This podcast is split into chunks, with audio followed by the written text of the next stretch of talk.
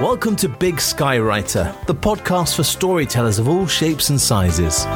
Here's the host of Big Sky Writer, Clint Morey. Thank you, Mark, and thank you for dropping by to listen. This is episode 37. Hey, buddy, you got change for a trillion? I have a question. What have our politicians done for us lately? Now, think about it. Let's see. Uh, surely they've done something. Oh, yeah, I remember. Politicians spent $2.2 trillion in a pandemic relief bill. And then they followed that by spending $1.9 trillion for an American Rescue Plan, and that was followed by politicians requesting 2.3 trillion for an American Jobs Plan, and let's not forget that politicians want 1.8 trillion for an American Families Plan. Boy, our politicians have been busy doing what politicians do. And isn't it wonderful knowing that they work so hard for us? Of course, there is one little, tiny, minuscule problem. I hate to even mention it, but it seems that our politicians don't really have an, any idea what one trillion of anything truly is. Just what is a trillion? Well, a trillion is a big number. How big? Okay, let me put it in a way that I think a politician might understand. Take a stack of dollar bills. Now, that's something politicians seem to be good at doing, taking a stack of your dollar bills. Anyway, with that stack, begin laying those dollar bills end to end. Do you want to know how big one trillion is?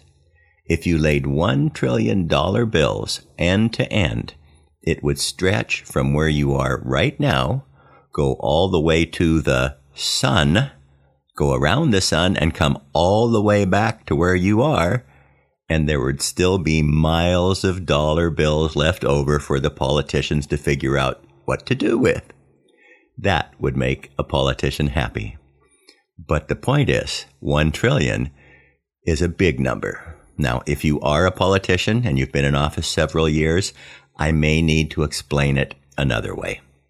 Take one second. We all know what one second is, you know, the one 1000, okay? Well, in a minute, there are 60 of those seconds. There are 3,600 seconds in one hour. There are 86,400 seconds in one day and there are 31,536,000 seconds in one year. That is a lot of seconds. So how much time would pass with one trillion seconds?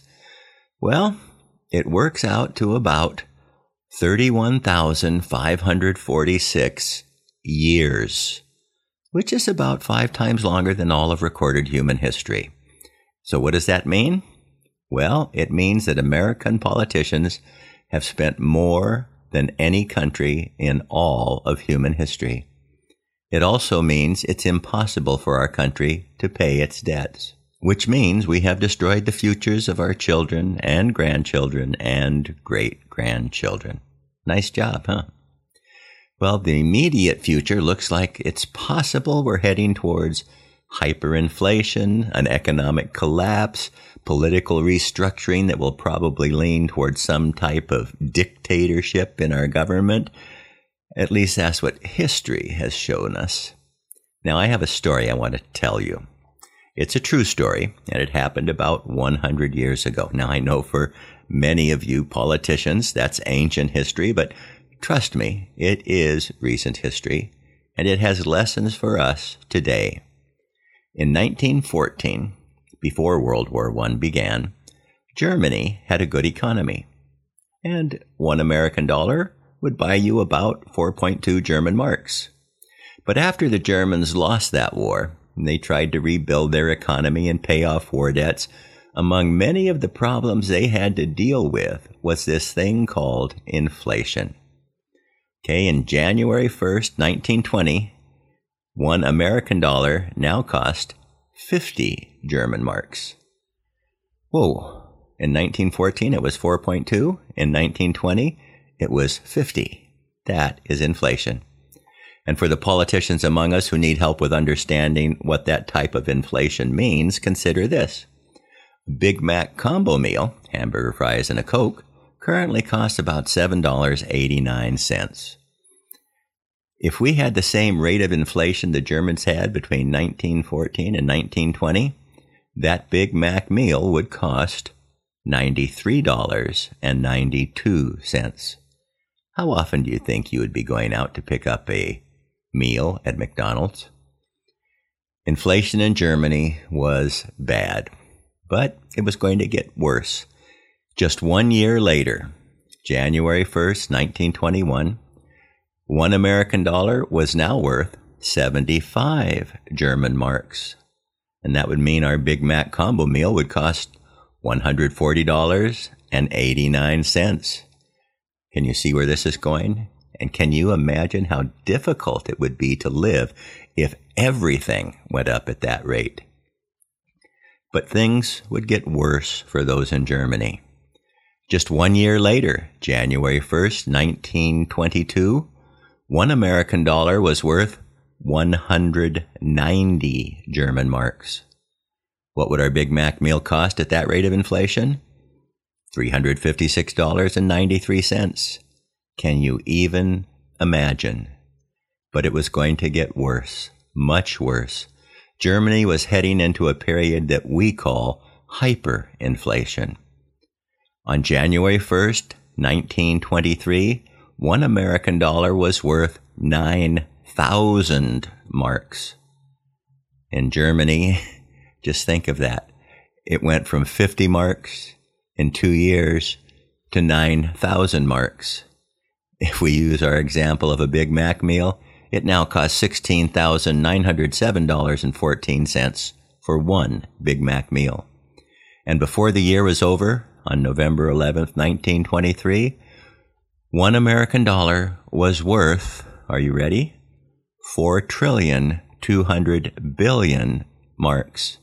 Now your Big Mac meal would only cost $789 billion. And you should have an idea of how big 1 trillion is. There weren't any Big Mac meals available in Germany in the 1920s, but people did have to buy food, pay for housing and transportation, buy clothes, just the normal stuff we all need to live. But it was difficult to do that as prices shot up daily, sometimes hourly.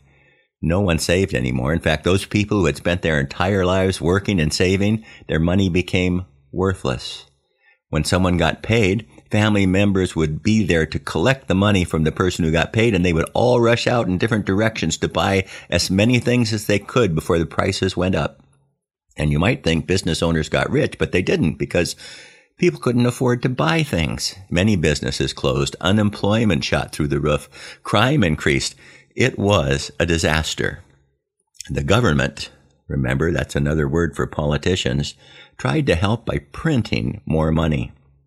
But all that did was make inflation rise higher and faster.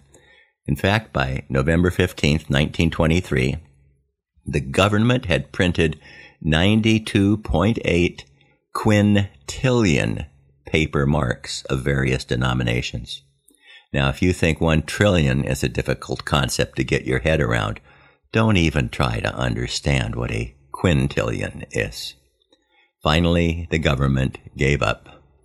They said the mark would no longer exist, and the country, another word for politicians, issued a new currency to take its place, the Rentenmark. Germans had to trade in their old marks for the new currency or they would lose it all.